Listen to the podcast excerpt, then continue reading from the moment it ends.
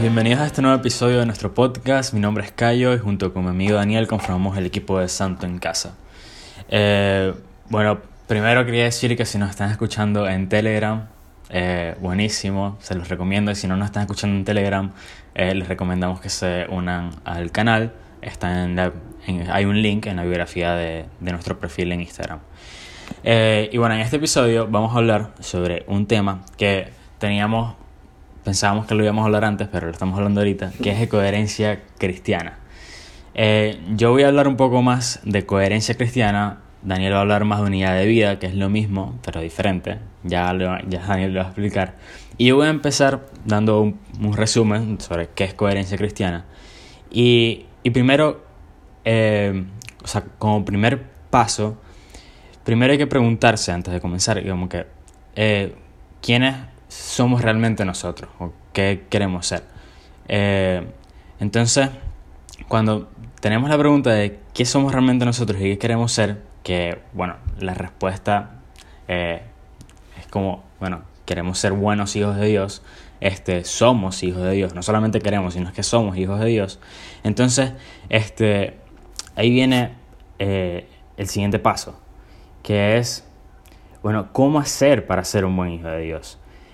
Eh, y muchas veces pasa que nosotros, bueno, queremos ser buenos hijos de Dios, vamos a misa, hacemos oración, eh, rezamos el rosario, no completo, a lo mejor un poquito, eh, lo que sea, este, hago actividades de, voluntariado, cualquier cosa.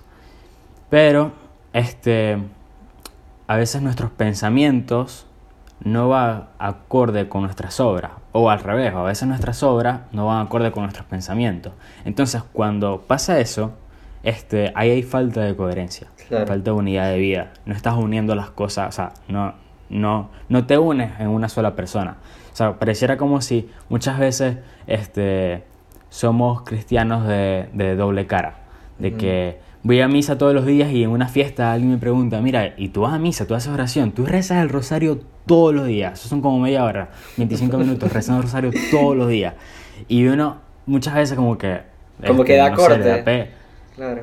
Sí, como cambia la conversación porque no, uno no quiere que sepa que hacemos eso. Y, y bueno, y eso es la, la, falta de coherencia cristiana, que es muy importante. Claro, eh, Sí, no ser hipócritas y no tener doble cara. Este, como para complementar eso, este, me acuerdo que, que si uno lee los evangelios, se da cuenta, eh, por lo menos para nosotros los católicos, nos parece que, que, el pecado de pureza es lo peor que nos puede pasar, que la impureza literal nos vamos a ir al infierno y, y ya Dios nos va a desheredar. Y si nos podemos leer el, el evangelio, vemos que Jesús trataba con mucho cariño a las prostitutas y a los hipócritas les daba con un palo a los paganos los, les hablaba muy fuerte y con mucha firmeza y a las prostitutas las quería mucho. Entonces, bueno, o sea, entender que Jesús, el propio Jesús, Dios, este, condenaba rotundamente a los hipócritas. Entonces, bueno, luchar por no ser hipócrita. Unidad de vida es como una virtud eh, que, bueno, el nombre lo explica perfecto. Unidad, o sea, que todo sea uno, que todo esté como dentro de la misma bolsa unidad de vida. Que toda tu vida esté como dentro de la misma bolsa. Que se mueva de alguna forma, como que todo esté, como que, no sé, imagínense una familia, papá, mamá y los dos hijos. Si los dos se mueven en el carro, en, en el auto, el auto es el que mueve todo. ¿Entiendes? El auto es el que está moviendo a la familia. Bueno, la unidad de vida es que sean unos valores los que muevan nuestra vida, nuestras acciones y nuestros pensamientos. Por ejemplo, eh, si tú, el ejemplo que puso Cayo, tú vas a misa todos los días y en la noche yo lo voy a llevar un poquito más extremo. Vas a misa todos los días y después en la noche haces cualquier cosa. Vas a una fiesta, tomas más de lo que tienes que tomar, haces cosas que no tienes que hacer y, y nada, pasan cosas malas. Y después de eso no te confiesas, no hay un propósito de enmienda, no tratas de mejorar, sino que todos los fines de semana es igual tal, misa en la mañana, en la tarde meditación, tal, y en la noche haces cualquier cosa. Así no es, ¿me entiendes? Entonces, eh, ese es el tema de la unidad de vida, es una virtud que se lucha, como se lucha la responsabilidad, como se lucha la puntualidad, se lucha el orden, se lucha la templanza. La unidad de vida es una virtud en la que como que si, si lo vemos desde el punto de vista católico, que es el enfoque que le queremos dar, eh, es que todo se ha movido por Dios. O sea, que todo, toda la unidad de mi vida la mueva Dios. Es decir, que cuando estudio, sea, no necesariamente esto tiene que ser, eh, bueno, lo ideal es que se sea a rajatabla, pero todos sabemos que no es tan fácil. Eh, que el estudio se lo ofrezcas al Señor, que el trato de la familia se lo ofrezcas a Dios, que las fiestas que son muy buenas se las ofrezcas al Señor y te portes bien en la fiesta, que el noviazgo, que el matrimonio, etcétera, etcétera. Que todo lo mueva el Señor, porque si tú vas en la mañana a misa y en la tarde a hacer desastres en fiestas, esas fiestas no las está moviendo el Señor, las están moviendo los hombres. Entonces, eso es, yo lo veo así, yo veo la unidad de vida como, como que nada, toda tu vida esté dentro de un carro y que todo se mueva a la misma dirección. Eso, así, así lo, así lo podría explicar.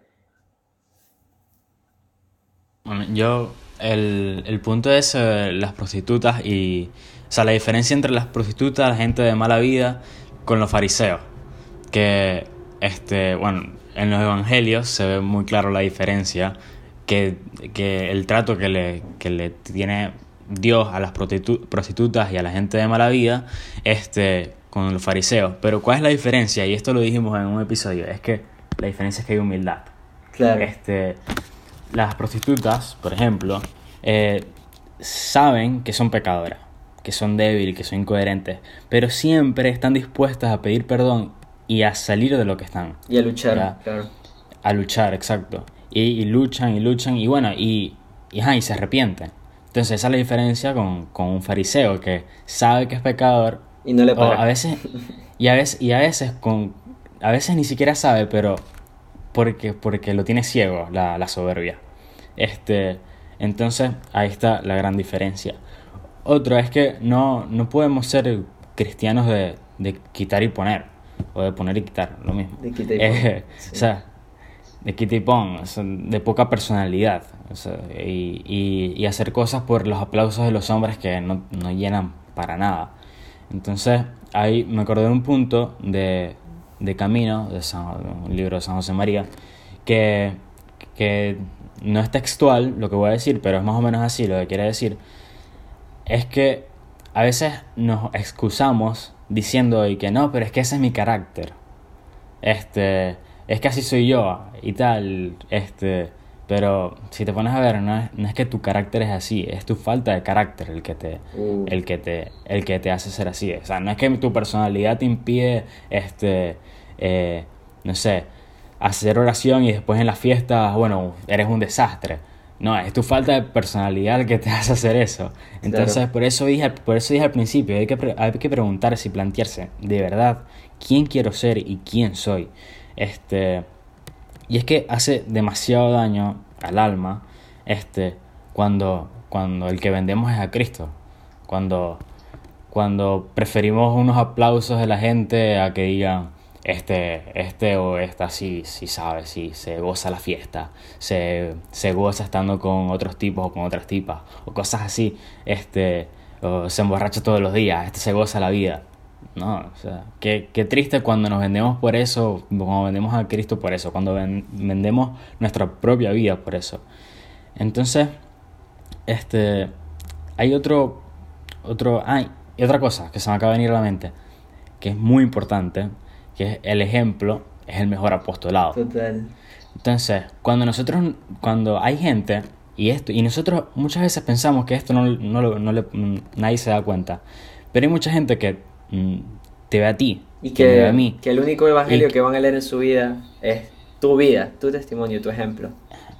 Exacto, y, y que a veces eres la única, la única estrella que, que, que alumbra, que, le guía, que guía a esa persona. Entonces, que esa persona eh, te vea en misa, oración, que tú hablas bonito de Dios y que después te, te vea haciendo cosas incoherentes, este, no solamente estás dañando tu alma, estás dañando el alma seguramente de muchas personas que tú ni siquiera te has dado cuenta. Y habla mal de la iglesia, como, como, como nosotros como familia, como institución, habla mal. Este tipo va todos los días a la iglesia y después en la noche hace cualquier cosa. Así son todos los católicos. Todos los católicos son así, entonces yo no quiero formar parte de la iglesia.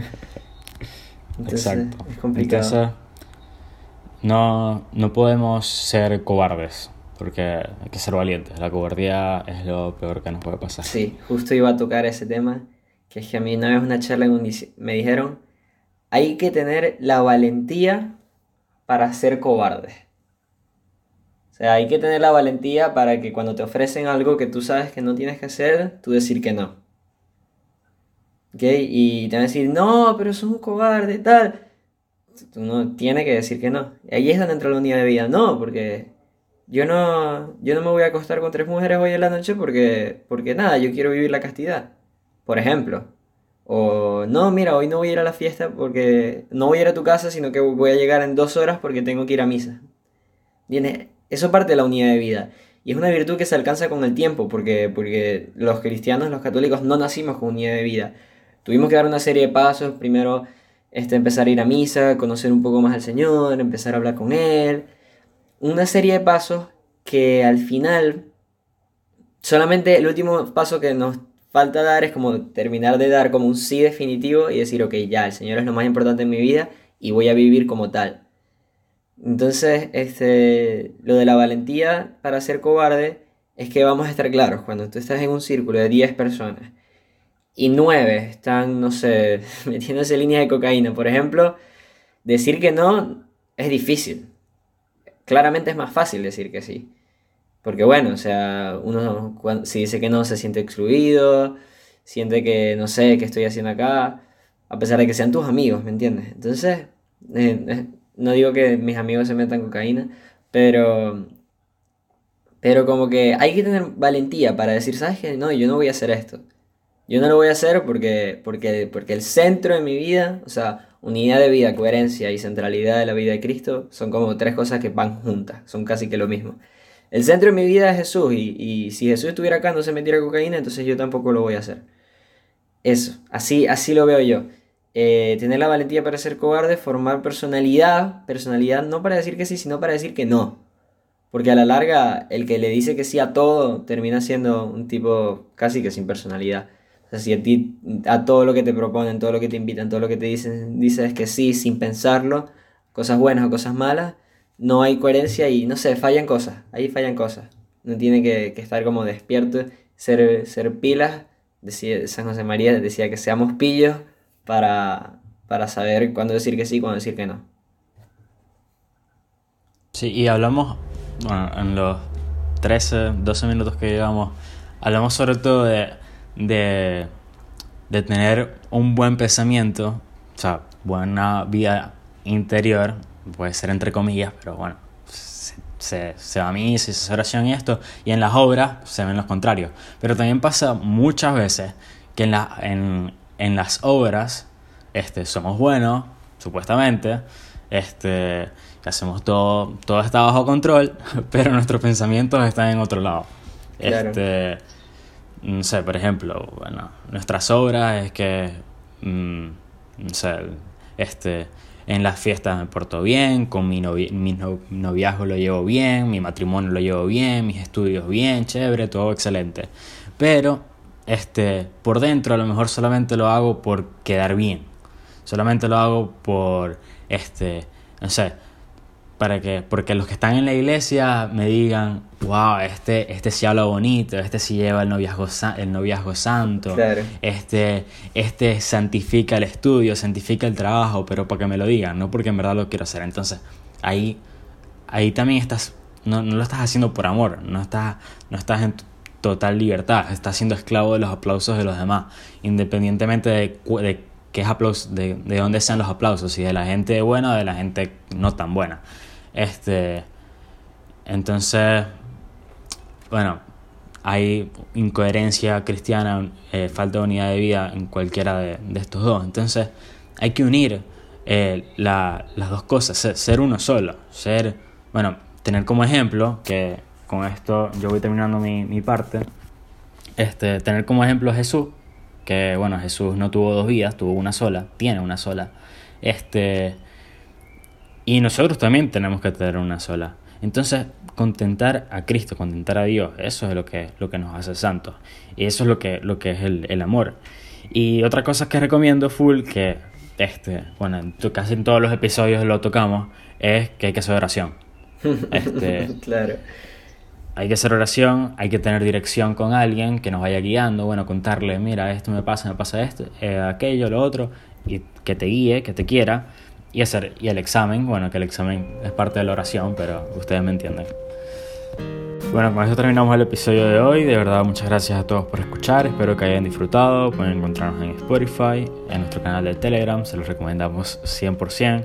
En Instagram, eh, todos arroba en casa. Rezamos por ustedes y espero que poco a poco vayan diciéndole que sí. Adiós.